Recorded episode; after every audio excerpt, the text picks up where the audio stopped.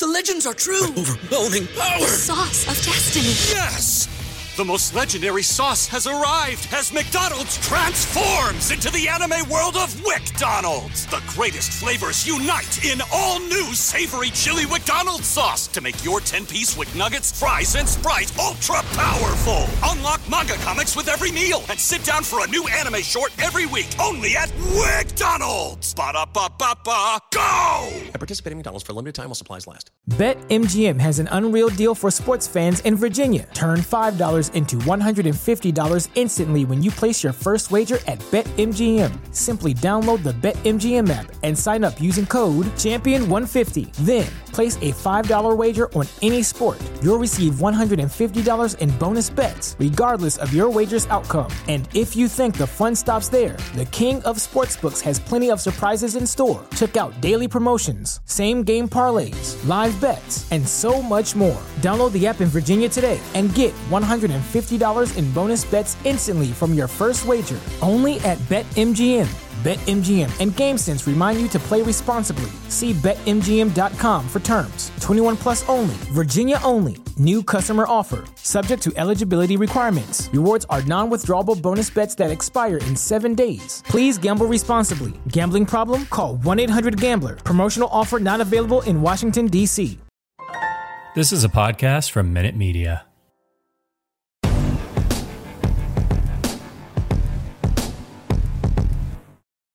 Welcome to the Kyle Koster Show, presented by The Big Lead. I am your host, Kyle Koster. This is my first podcast back after two weeks away. We welcomed a new addition to the family. Everybody's doing great.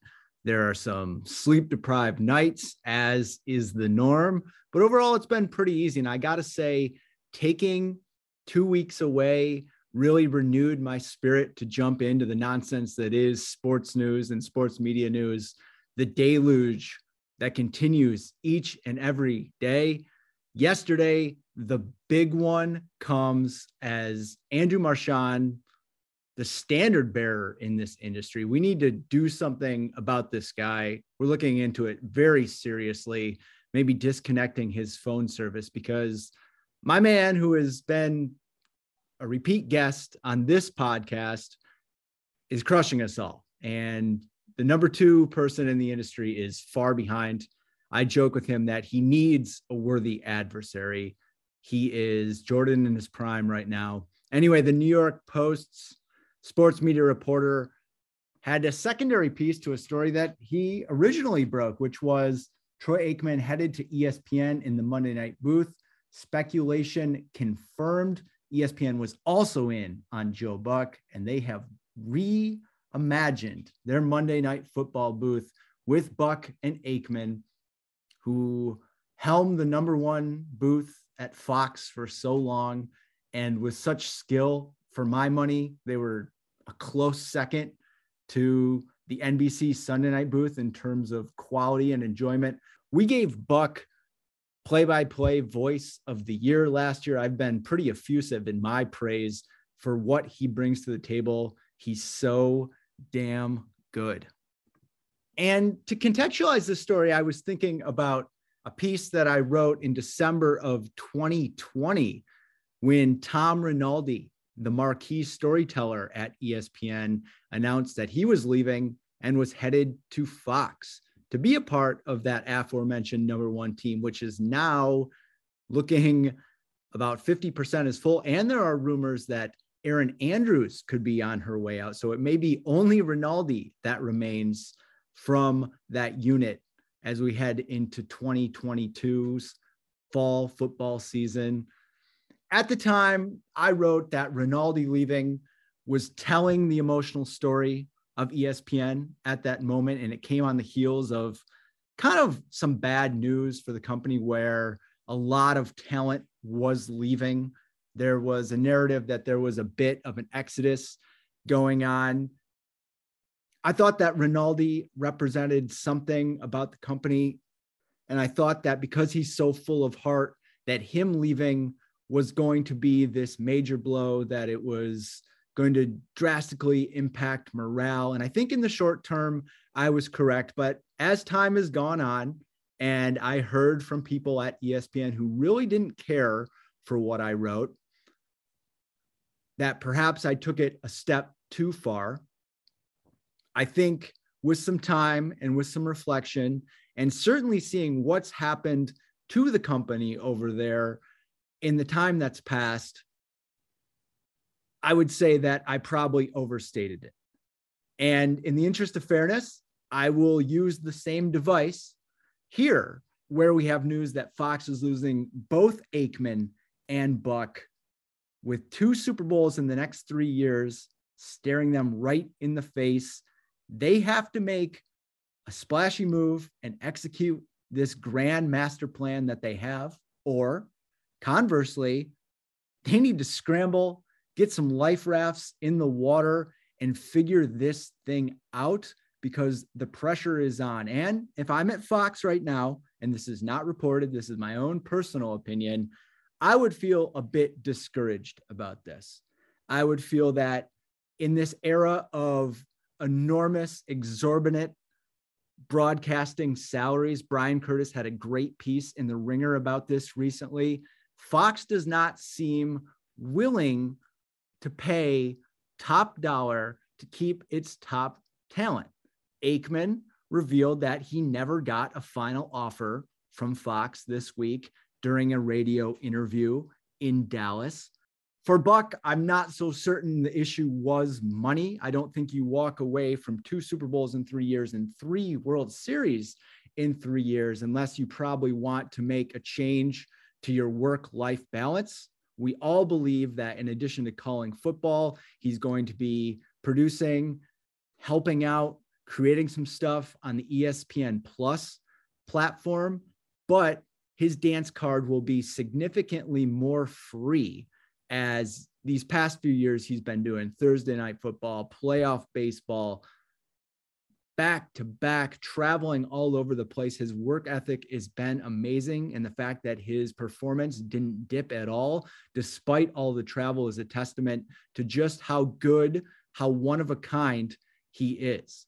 The simple fact is Fox is going from A list stars, proven commodities, and most importantly, comfort food that was Buck and Aikman to perhaps Kevin Burkhardt and Greg Olsen as its top booth, as its Super Bowl booth for two of the next three years. That would mean that booth is only earning three to four million combined, a drastic, drastic departure from what ESPN is doing probably from what Al Michaels is probably going to secure with Amazon, whoever he is teamed up with. And on the baseball side, you go from Buck, who is called the World Series every year since 1996, to perhaps Joe Davis, who, if you've been listening to this podcast, I've had slated for this role for many years, and he perhaps will get the opportunity sooner than anybody thought. I'm not saying it's a step down in quality, it's a step down in talent. We can have the discussion if broadcasters have any impact on fans' enjoyment of the game. Probably yes, but definitely not on the ratings. But much like anything else in life, you tell two stories. At the big lead, we are judged by our metrics in terms of what type of traffic do we bring in to the website. And more importantly, how does that traffic convert into revenue that makes us solvent or profitable, God willing? Then there's the other arm because there's not just one way to make money through advertising. The second piece, which is a bit harder to quantify, as the French would say, a certain je ne sais quoi, or the buzzword of the day, brand forward content, that's where you get these names, these authoritative voices to be able to walk into rooms and say, yeah, this is our number one team. We have the guy or the guys or the gals instead of we're excited about this new prospect. We're excited to see how they do. No, it's not a proven commodity. No, they have never been under that intense spotlight, but we think they're going to do a good job. My colleague Ryan Glasspiegel, also of the New York Post, seemed a bit more bullish on the prospects of Fox figuring this out and it going smoothly. He points out that they have a great system, that the bench is deep. You have Adam Amin on call, also great on baseball and football. He was brought in over the past few years. He could slot into that role. He's as good as anybody else in the business. And maybe people aren't going to care and aren't going to notice. But I do think you walk into a meeting differently when you're presenting a Buck Aikman booth than you are a Kevin Burkhardt or Greg Olsen booth. Much like you walk into a meeting, you can tell a more sexy story with Buck and Aikman in the Monday Night Football booth than the three man crew of Steve Levy, Brian Griese, and Louis Riddick. Those three were great. I enjoyed them. It was a perfectly fine broadcast. It's not going to get people going head over heels to make it appointment television, to try to exist as this type of one of a kind event. Because let's be honest, Monday Night Football has tried several iterations of this and not really found a lot of prolonged success. Addressing this hole on the roster or patching it up so it works even better has been a top priority for so, so long. And when that's the case, what better pairing to put together than one that has essentially been the voice of football? Time will tell what the better decision is right now, whether you want to go out, be aggressive in free agency, spend big like the Yankees, or try to employ a small ball approach like the money ball Oakland Athletics. And Fox seems to be opting for the latter. Is that going to be better for their bottom line in the long run than paying the biggest names, the biggest buck? I don't know. I don't hate the choice. I think it might actually be smart. I think that there's a world in the future where viewers are even less discerning than they are right now. They don't care who's calling the game. Maybe they're not even watching it with the sound on. Maybe they're consuming it through clips, largely visually, maybe never listening to the voice behind it. I think as I have aged, the connectivity with who's calling the game has certainly gone by the wayside. Perhaps that's because people haven't grown up where sports were solely on the radio. You become so attached to the voice you become so attuned to it. You have nothing to rely on but their descriptions of the games, the mood they're setting. Whereas now, if a majority of people don't watch sports as a second screen experience, I would be surprised. It's a gamble for Fox, but it's not without some upsides. The upsides are not as exciting for the public as ESPN's upsides. Uh, there's probably not as much backslapping going on. Uh, they're not the names for the media writers to get behind and have really pop. But it could work. It definitely could work. It will be weird to hear the World Series without Joe Buck. So that brings me to a bit of an off the wall idea, something that is not believed to be likely, but could happen nonetheless. Fox could survey the landscape and decide, you know what?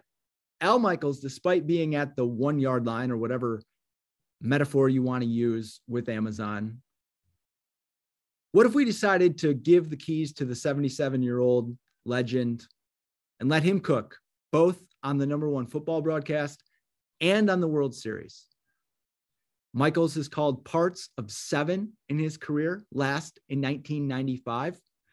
It would be pretty wild for him to step back into the space. But if you're going to tell me that Al Michaels can't do any job in broadcasting, I'm going to say that you're wrong. That would certainly be a surprise and it'd be seismic.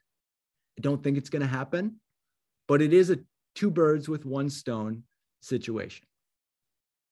On the ESPN side of things, you wonder what it does to the ManningCast, which jumped on the scene last year to great acclaim. Maybe the public loved it more than I loved it and the big lead loved it, but I and we can admit that it was pretty revolutionary, that the Mannings have a very specific and engaged audience, that the opportunity to go viral, that the opportunity to trend on social is higher in that platform, on that medium. It's an essential part of the process.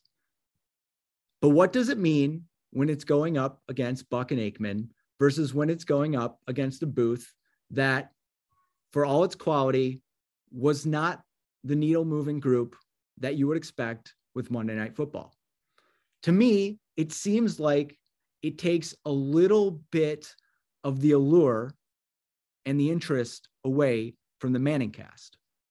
If the thought was, you know what, maybe if these broadcasters aren't for some people, we will offer the Mannings as a safe haven. Now, I don't think you're going to get a lot of people who are confronting Buck and Aikman and thinking, you know what, as a football fan, this is not for me.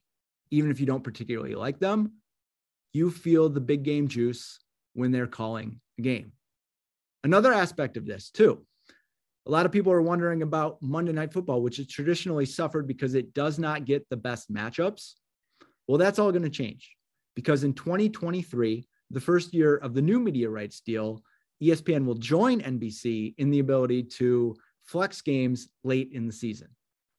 This will obviously create a situation where ESPN can pick and choose the best matchup for Monday night, the one with the most playoff implications, the biggest markets.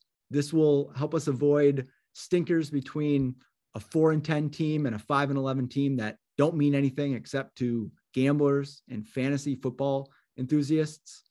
This will have the playoff hunt play out largely on Monday night. It is a benefit to go second. It's also a detriment. Let me explain the benefit. The benefit is you get to be the coda on the football weekend. You get to have the game that will impact the standings last. Everybody else is going to be home watching that. Sunday night football has a big impact late in the season in deciding who's going to the postseason. If you have another meaningful game 24 hours later, that's kind of the one that lingers and remains and affects 15 other franchises if it's a cross conference game. The downside of going last, of course, is the thought that there's just too much football. And we start injecting it into our veins early and often every single day of the week. A lot of you go through Sundays, go absolutely nuts. Uh, I don't know how you do it. Maybe you live at a Buffalo Wild Wings but it is just mainlining football forever. And even if you love the sport, and even if you're in the zone, sometimes that Monday night game can feel like overkill. It can feel like I did this for five days previously and I want to do something else. Now, the NFL is king. The NFL is recession proof. It can't be beaten. Numbers are still going to be there. Ratings went up for Monday Night Football last year. They will go up this year. That's a guarantee for me. That's a yes for me, dog. Uh, I, I, if anybody wants to make a friendly wager on that, I would love to. I'll give you odds too. I'll give you three to one odds on them going down. Uh, famous last words, old takes exposed. Please clip this, put it out. But Monday Night Football ratings will go up in 2022. Plus, ESPN gets that Super Bowl booth. Disney's finally getting one of those bad boys.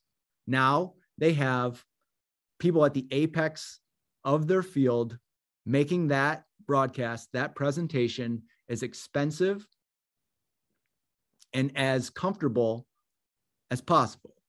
I don't think people will be watching the game on ESPN now with Buck and Aikman with the same critical eye that they would have had it been this past Monday Night Football booth. You know Buck and Aikman. That's football. It's in good hands. There's nothing really new about it. Yes, it's a new partner. Yes, it's a different channel. There's going to be presentation elements that differ, but the genuine, but the general feel and sound of the game will be much like the ones that have been pumped into living rooms and bars for a quarter century. So, in summation, that Rinaldi piece I wrote when he went to Fox hasn't aged particularly well. And I'll own that. I'll be honest about it. I think we all take swings sometimes we misread the putt. Sometimes we can't identify curveball. We don't wait to see how pieces are going to land. But it's a pretty stark difference between what I wrote then and what I'm feeling right now, and what Fox is probably feeling right now. And that's wondering if Rinaldi is going to have to voice one of those twinkling piano pieces about the entire Fox A booth.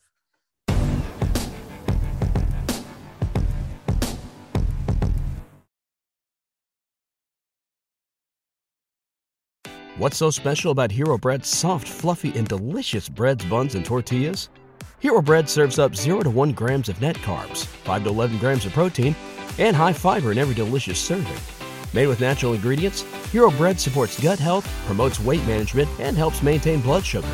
Hero also drops other limited edition ultra low net carb goodies like rich, flaky croissants and buttery brioche slider rolls.